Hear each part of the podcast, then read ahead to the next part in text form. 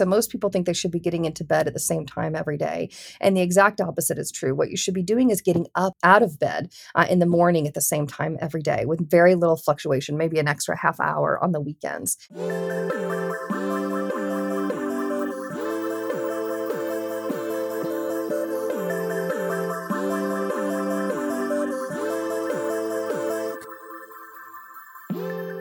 Hey, hurdlers. Emily Abbate here, bringing you another installment of Hurdle Moment from Hurdle. This week, I am chatting with Dr. Brittany Blair all about sleep. It's one of her specialties, sleep and sex, actually. But we're keeping things PG for Hurdle Moment.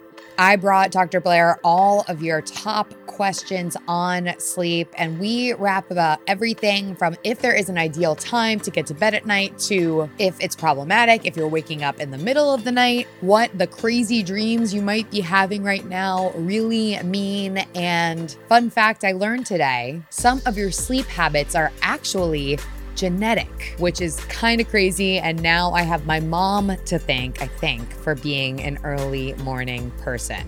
Not going to make this intro super lengthy today, but I do want to say if you have yet to rate and review Hurdle in the iTunes store, now is the perfect time to do it. It takes just a few seconds. The link is in the description to this episode, and it would mean the world to me if you'll support what's happening here. As always, at Emily Abbate at Hurdle Podcast. And if you have a hurdle moment of your own to share or just want to say hi, always available for you over email. It's emily at hurdle.us. And with that, let's get to hurdling.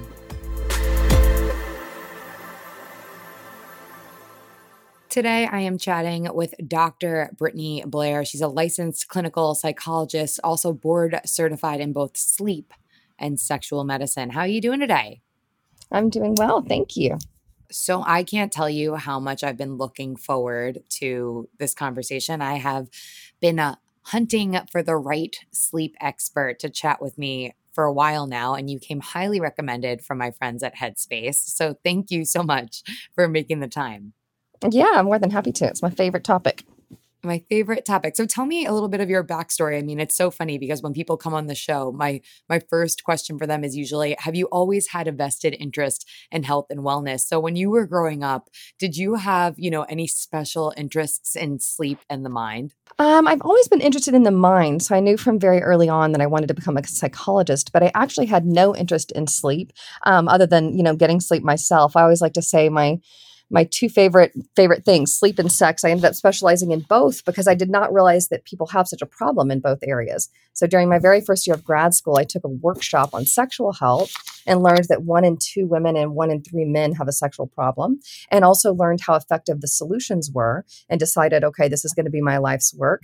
And then in my third year of graduate school i was kind of forced you don't you don't really choose your training in graduate school. I was forced to do a rotation in a sleep clinic um, and i was like why why sleep you, you know how do you sleep? You just lay your head on the pillow and you fall asleep um, and realized how many people you know anywhere between 30 to 50 percent of people have trouble falling or staying asleep um, and then also learned about the the treatments for sleep and how effective they are started treating patients in that clinic and i was just transfixed. I was immediately hooked. So ended up doing um, a double uh, year long training. I did a one year long training in couples and sex therapy at UCLA, and then I did did my postdoc at Stanford, uh, specializing in behavioral sleep medicine. So I'm now spend about half my time doing sleep and half my time doing sexual health. And there's a lot of um, themes that kind of underlie both mechanisms, um, physiologically, psychologically, and actually interpersonally. So so interesting. So so mm-hmm. interesting. Mm-hmm. So I'll I'll let you in on another secret. I filled in the hurdlers that I was going to be chatting with a sleep expert and I don't know if I've ever had so many questions and thoughts and and I want to know this tidbits pour in. So they are excited to hear from you. And I think first things first, I mean, we can both agree that right now, with everything that's going on, it is a time in that our anxiety levels are up. We're feeling a little bit anxious. We're out of our normal routines, although by now maybe we have a new quote unquote normal routine. So, why is it that these stressful times can contribute to wonkiness when it comes to our sleep patterns? Yeah, it's a great question. You know, prior to the pandemic, we saw um, a prevalence of insomnia, which is a clinically significant diagnosis, right? This means that it consistently takes you difficult, uh, t- consistently takes a long time for you to fall asleep. You have difficulty falling asleep, or you wake up in the middle of the night, can't go back to sleep, or you wake up in those early morning hours and can't go back to sleep. All of those things are symptoms of insomnia. And roughly 30% of the population experienced these symptoms prior to the pandemic. During the pandemic, we saw those prevalence rates increase up to 70%. Um, so for all of us, we had some uh, some impact. I mean, the pandemic impacted all of us, and for many, many of us, it impacted our ability to sleep. Many reasons for that, right? Obviously, stress impacts our ability to sleep. An active mind is not conducive to sleep. An active or stressful or worried or stressed out or worried mind is not condu- conducive to healthy sleep. Um, and then also, a lot of our sleep schedules got wacky, right? Because we didn't we didn't have a normal, we weren't getting up at our normal uh, on our normal time, normal routine. Kids weren't going to school, and so with an with an irregular sleep schedule, um, the sleep was significantly impacted. And then pile on top of that, um, people being exposed to massive amounts of negative news and media, and tons of uncertainty about what's going to happen, what's happening now, what's going to happen, what is the future going to look like, um, which led to a lot of bizarre dreaming you're getting less stimulus during the day because you're stuck in the house um, and what you are getting is is just full of, of bad news or anxiety provoking news. And so people really notice an uptick in bizarre uh, bizarre dreams or even nightmares. Interesting. I'd love to dive into that bizarre dream tidbit because i think that's one of the questions that came in the most is why is it that my dreams are a increasing and b literally just totally wacky yeah it's there's a lot of people are experiencing this. Um, so and there are a couple of reasons. One is with an erratic sleep schedule if you're sleep if you're not falling asleep at the same time and getting up at the same time the timing of your rem sleep rapid eye movement sleep which is when mo- most of our dreaming occurs is dysregulated. Uh, and so what happens is you will be waking up more frequently in the night so you may remember your dreams more. Um, and also you're not getting as much you normally when we go out into the world every day and we're we have a barrage of different forms of stimuli right? From like walking down the street or driving down the street engaging with different people. Um, when we're trapped in our house the mind is actually trying to come up with stuff um, to to um, to stimulate itself, right? So part of the reason I think is lack of external stimuli in the environment because we're trapped inside or we're trapped inside, um, and then also the the elevated stress levels, the media that we're consuming uh, is quite stressful, and the brain during dream sleep is trying to make sense of the external world around us in order to ensure survival, right? Sleep is actually a very primitive um, primitive part of the brain regulates sleep. It's a very primal um, process, and so the the the sleep part, the sleep part of your brain doesn't really recognize that this is not a very well, it has been for many people a very real threat to your life, um, but doesn't recognize that this isn't a very real threat right now. That's something you need to do something about. Um, so right. during dreams, the brain is kind of digesting uh, what we feel is relevant information for our survival. So, if there is someone listening to this who is determined to try to get some of those old sleep good feelings back, is there anything that they can do to ease into a more restful and less maybe sometimes scary sleep pattern? Yes, absolutely. And it's actually opposite of what most people think. So most people think they should be getting into bed at the same time every day. And the exact opposite is true. What you should be doing is getting up out of bed uh, in the morning at the same time every day with very little fluctuation, maybe an extra half hour on the weekends. By getting out of bed at the same time every day, your body is going to get sleepy at the same time every night. So the first tip would be get out of bed at the same time every day. It's incredible incredibly important. It's the single most important thing you can do for healthy sleep. And healthy sleep, a good, strong, healthy sleep system is going to um, result in a decrease in bizarre dreams. Uh, if if if not only because um, your sleep will be healthier, but because you'll be waking up less frequently in the night. You may still have dreams, especially until you can get outside and your brain can be have access to more you know different forms of stimulation. But getting not waking up in the middle of the night is going to help a ton, and getting out of the same getting out of bed at the same time every day um, is the best thing you can do for kind of ensuring good quality sleep. And then the other thing, and this I know everybody has heard this, um, and I'll just iterate it here, uh, but the other thing is really reducing screen time and what you're exposing yourself to in the evenings. I like to say all of us should be able to carve out nine to nine and a half hours a day um, that in that nine to nine and a half hours, we are sleeping. Maybe we're having some form of sexual activity or relaxing activity, but we're not looking at media. We're not looking at social media. We're not consuming news. We're not looking at our screens. Uh, maybe we're reading a good old fashioned paper book um, or magazine. Uh, so, carving out a nine and a half win- hour window every day where you can just either be sleeping or relaxing. The average adult needs seven to nine hours of sleep a night. So, the odds that you need nine and a half hours of sleep are very low. But by carving out that time, you have maybe an hour to an hour and a half of just wind down time um, in the evenings when you can kind of prepare your brain and your body for healthy sleep. And I think some of the things you just said will probably be applicable to this next question that came in, which is Are there any tips to falling asleep faster? Right. And so the counterintuitive thing there is the best tip to falling asleep faster is to get out of bed at the same time in the morning, right? When people's sleep schedule fluctuates, it compromises their ability to fall asleep. And then also recognize recognizing that sleep, our brain is not like a flip switch, right? It's more like a volume knob or a dimmer switch. Um, and so it takes our brain a while to wind down into sleep and actually to wind up out of sleep. So most people in the morning, uh, you, we call it sleep inertia, for the first kind of 30 minutes to an hour in the morning are a little bit groggy. It takes them a, a while to wind up and be into complete alertness and being kind of their brain online and ready to go for the day. And the same thing is true in the evenings. And so uh, that can best be done by, again, you know, roughly hour to hour and a half prior to bed, really discontinuing any activity that is productive productive um, or is too activating. So you want to be doing things that are calming for the mind and relaxing for the body, and that 90 minutes before you'd like to find, you know, before you'd like to be falling into sleep. The other thing that people underestimate is the impact of light. And so now we have all these small smart bulbs. So training your bulbs or setting your bulbs so that they actually get dim, so you're in a very dimly lit home uh, in those hours before bed can work wonders in terms of your brain producing its natural melatonin and you being able to fall asleep. Right. So, two follow ups to that. The first one mm-hmm. is we keep bringing up that there's an ideal, you know, kind of waking up at the same time every morning. One of the questions that came in my way was Is there an ideal time to go to bed at night? No. So the ideal time to go to bed is when you're feeling sleepy. So what I would what I would recommend for people is carving out your whatever your sleep schedule is going to be and uh, this is largely genetic. Obviously it's it's impacted by your the requirements of what you need to do during the day but some of us are what we call neutral sleepers meaning we get sleepy on average around 11 p.m at night and we'll wake up around 7 a.m. Others of us are night owls, meaning we don't actually naturally get sleepy until much later, 1, maybe even 2 a.m. We find our evening hours the most um, productive time of our day, the most creative time of our day. And you don't want to talk to us in the morning, right? We're quite grouchy in the morning and have a very difficult time waking up before 8 or 9 a.m. And then other people are morning larks, or what we call advanced sleep phase, where they are not your party animals. These people are the folks that are really super duper sleepy by 9 30, 10 10 p.m. and are bright eyed and bushy tailed by 5 a.m. That is me. Oh, yeah, you're a morning lark. Okay. And that, t- that timing is genetic, actually. So one or both of your parents um, were morning larks. Um, and so the best quality sleep is actually sleeping consistently with your biological clock. Uh, so if you're a morning lark, you're going to get your best sleep if you go ahead and stay consistent with that morning lark schedule.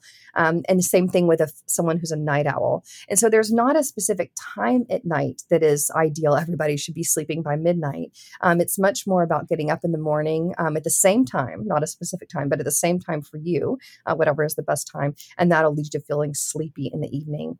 And again, carving out that 90 minutes prior to your desired bedtime to really allow the mind to wind down and prepare for sleep. Now, you're saying that a lot of this has to do with genetics, but I think one of the most popular questions I get all year round is someone who watches on social media they see that i am a morning person and they ask what how can i also become a morning person? If someone is predisposed to being a night owl is it possible for them to switch the patterns here it is, but it's extremely difficult. Um, it's kind of like saying, well, it's a little bit more difficult actually than than getting your hair dyed. If you're a blonde and you really want to be a brunette, you can be a brunette, but you're going to have to be extremely consistent in the salon every seven weeks, right? Otherwise, your natural natural uh, hair color is going to come out. And the same thing with your chronotype or your biological clock. You could certainly train yourself to be a morning lark by setting your alarm, getting up early in the morning, exposing yourself to bright light first thing in the morning. Um, you can microdose melatonin three to to four hours in microdose, I mean 300 micrograms, uh, three to four hours prior to your desired sleep time. Make sure you have really dim light, relaxed setting, and see if your body will fall asleep earlier. But in order to maintain that earlier schedule that is counter to your biology, you will have to be extremely consistent because going on vacation, uh, taking time off work, anything that you do is going to gradually pull you back to your default, your biological default. So that's an important thing for people to keep in mind. You said a really big buzzword here melatonin now. I have dabbled with melatonin for years in and out. Uh, at the beginning of the coronavirus pandemic, there was uh, a few different studies that I read talking about positive correlations right now in this time by taking melatonin and going to bed. So I thought to myself, why not? Let's do it.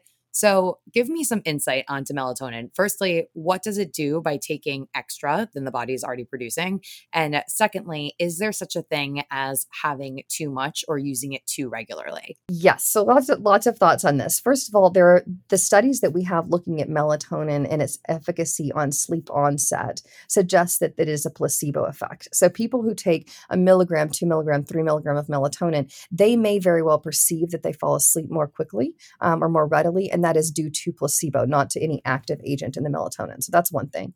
Um, secondly, melatonin is produced naturally by the brain. So anytime we have an endogenous production or natural production of something, putting a supplement in our body of the same thing can be problematic. It can fa- affect our own natural melatonin production.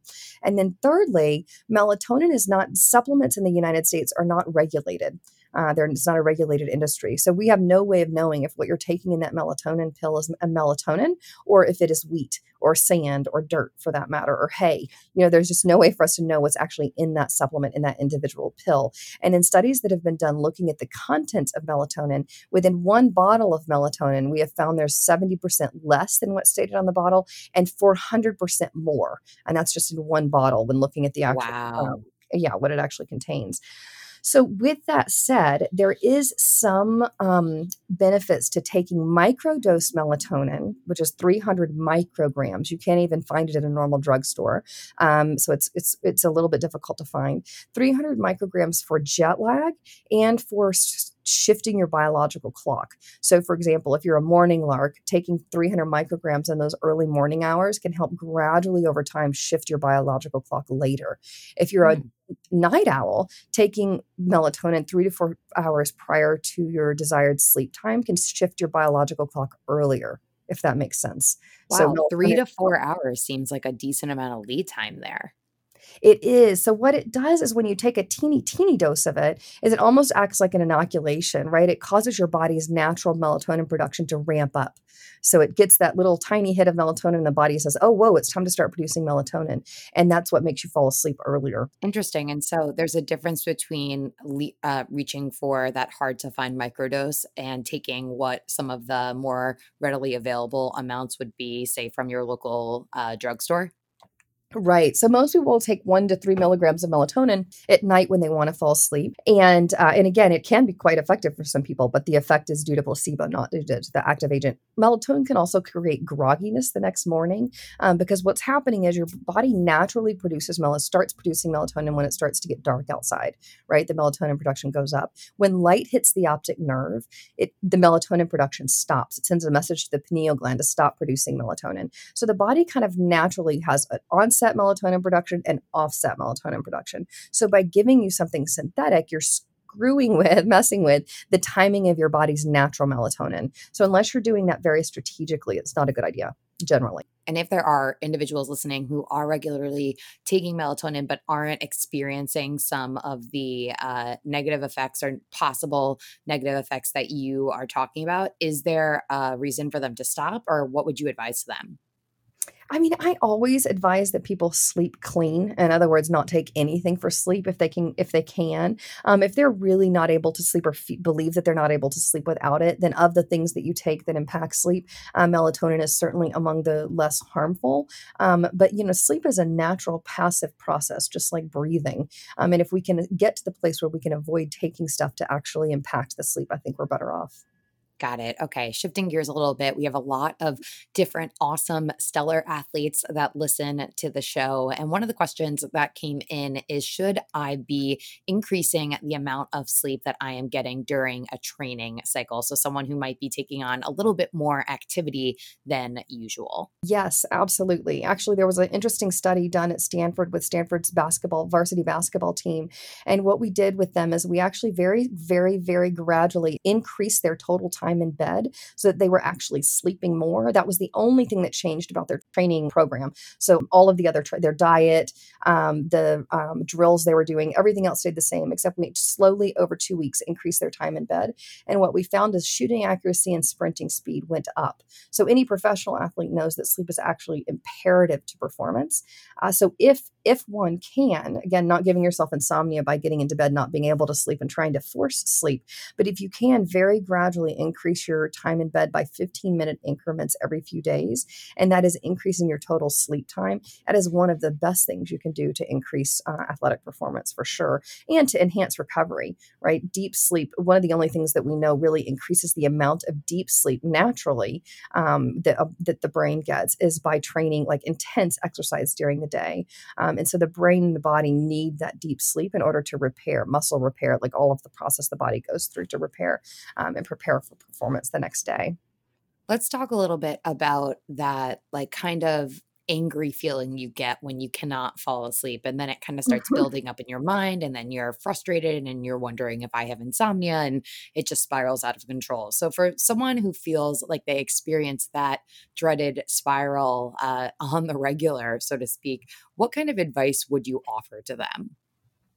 Yeah, well, the first thing I would say is look, you're not alone. This is an experience many people, if not most people, have had at least some point in their life, you know, stressed about a test the following day um, or argument with a partner, something that causes an increase in what we call hyperarousal, which makes the sleep um, more difficult. So, the way I think about it is sleep is a passive process.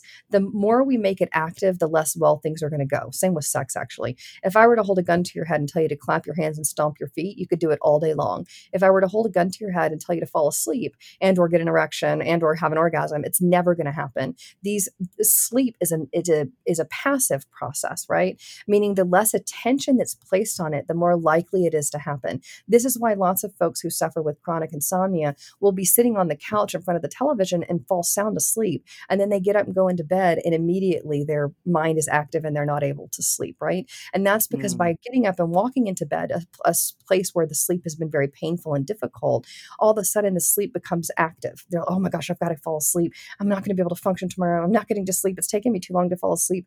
And now something that should be very passive has become active. Pressure has been put on the sleep, performance pressure, and it's not going to work. It's never going to happen. Can be maddening. Please, I have been there and I actually personally what I what I did when I started to experience a string of these things was actually lean into the headspace sleep casts and it was like it worked I think maybe not on the first evening that this happened to me but the second evening that this happened to me it worked and so then I had a positive association with like oh this is going to be my magic thing that I can do when I'm up in the night my head is racing and so I'll just ask Alexa to play one of those sleep casts and it was so so helpful for me and i didn't have to leave my bed and i was able to like get back to a calm place and so i mean obviously not everyone's going to turn on headspace and it's going to be the immediate fix but for me again that positive association it was like an easy thing that i could do and i could slowly ease my way back into sleep. That can be a great tip or technique and i'll give you like the positive and negatives of that. So the reason that headspace sleepcast works um, and i was involved in, in working on their sleep program so um, i'm a huge fan of Headspace, but the reason that that works is because it's focusing your mind. So a focused mind is a calm mind. And in order for sleep to happen, the mind has to be calm. If you think about it, our bodies are most vulnerable during sleep and sex. So if the mind is active in any way, things are not going to go well. So it's just kind of intuitive when you think about it. So if the mind is focused on a sleep cast, on a story, or what's going on inside of your body, then the mind is calm and sleep is likely to happen. The moment that the mind gets activated, sleep becomes more challenging. So the downside with headspace is if you then create an association between I have to have my sleep cast in order for me to sleep, it's going to backfire on you because Mm. again most sleep is naturally occurs when it's just uh, when we're not thinking about it there's no performance pressure so anything external that you use i'm not saying this headcast are bad or the sleepcast are bad i'm just saying becoming dependent on anything external to your own mind eventually can become problematic So then another example of possibly a way that someone who wakes up in the middle of the night wants to go back to bed is having some trouble. What's another example or a tip that you would offer them to get back to sleep? So it, you know, I like to think of that uh, arousal or kind of the activation around sleep on a scale of zero to five. So zero being that that that stage where you know right as you're drifting into sleep your body's totally relaxed your mind is calm and you're kind of go over the waterfall into sleep. And five being a full-blown panic attack right? So five you're very activated. There's no way you know your mind is in a state of fight or flight. There's no way you're going to go to sleep so if you're a two or three or under, right? So you're feeling fairly calm. You're certainly not activated or anxious in any way, but the sleep isn't really coming. You several things you can do. One, like you certainly can use your headcast or your your head uh, headspace. Um, you can also use internal ways of meditating or focusing the mind. So focusing on the breath. You can do a body scan where you're trying to focus all of your attention on your toes and kind of work your way upward. For people who are more cerebral and less sensory. Um, you can do something uh, like serial sevens, where you start at 100 and count backward by seven, just enough concentration to focus the mind uh, that uh, you know that will uh, help calm the mind and help the sleep come more readily. So anything like that. If you're feeling activated so let's say on that scale of zero to five you're more in that three range you're not panicking but you're definitely kind of feeling wide awake then there's no point in doing any of those things. Then what you want to do is sit up in bed and read something not on a di- digital device but read something only until the mind starts to calm again and you start to feel those heavy eyelids. Then you can put the reading material down lay back down and sleep see if sleep is ready to come back. If you're at a four or a five on that scale get out of bed. There's just no point. You're activated. You might as well go take a shower go turn something on tv um, you're really too activated. And you want to get out of bed just until you feel yourself calming and relaxed down to that three to two to three range and then you can get back into bed and see if sleep wants to come. But the idea is you want to with all of your effort all your ability not chase the sleep you can chase having a calm mind and a relaxed body and then allow the sleep to come to you I love that tip. That's super, super helpful. Okay. So then as we wind down here, two more questions. 1st Mhm. question Talk to me about sleep temperature. Is there one ideal temperature or just like the time you go to bed? Does that vary from person to person? So your temperature fluctuates across the night depending on the sleep stage that you're in. But ideally, you keep your sleep environment very cool. And by cool, I mean 63 to 65 degrees, kind of cold. The cooler your sleep environment, con- the sleep context, your the ambient temperature, the more quickly your body is going to go into deep sleep. So you don't want your sleep sleep you don't want your room to be too warm. Um, if it's too warm, your body's going to stay in light stage sleep. So the cooler, you know, really around that 63 to 65 degrees. Okay, so that leads me into the last question we're going to have here. I'm running an air conditioner now at night. I've got some definite white noise in the room. Is white noise a good thing to have in your environment when you're going to sleep? And why is that? So if you think about uh, if anytime you want to think about sleep, you can think about it how we're sleeping if we were in a cave, right? The ideal the ideal state or context for sleep is a cool, a very cold or cool, dark, quiet environment. So during light stage sleep, the brain is still processing external stimuli. So if you have noises in the environment that you can hear, during light stage sleep your brain is going to be processing those noises, preventing you from falling into deep sleep. So white noise can be a great hack to prevent you from hearing, especially most of us that are living in cities and out external noise, um, or you have maybe roommates or housemates. So white noise can be brilliant to help mask those environmental sounds or noises um, that will impact your body's ability to fall into deep sleep. So white noise can be a great tool. We don't recommend using white noise too close to the too close to the bed, and certainly not too close to a child's crib, as it can affect hearing.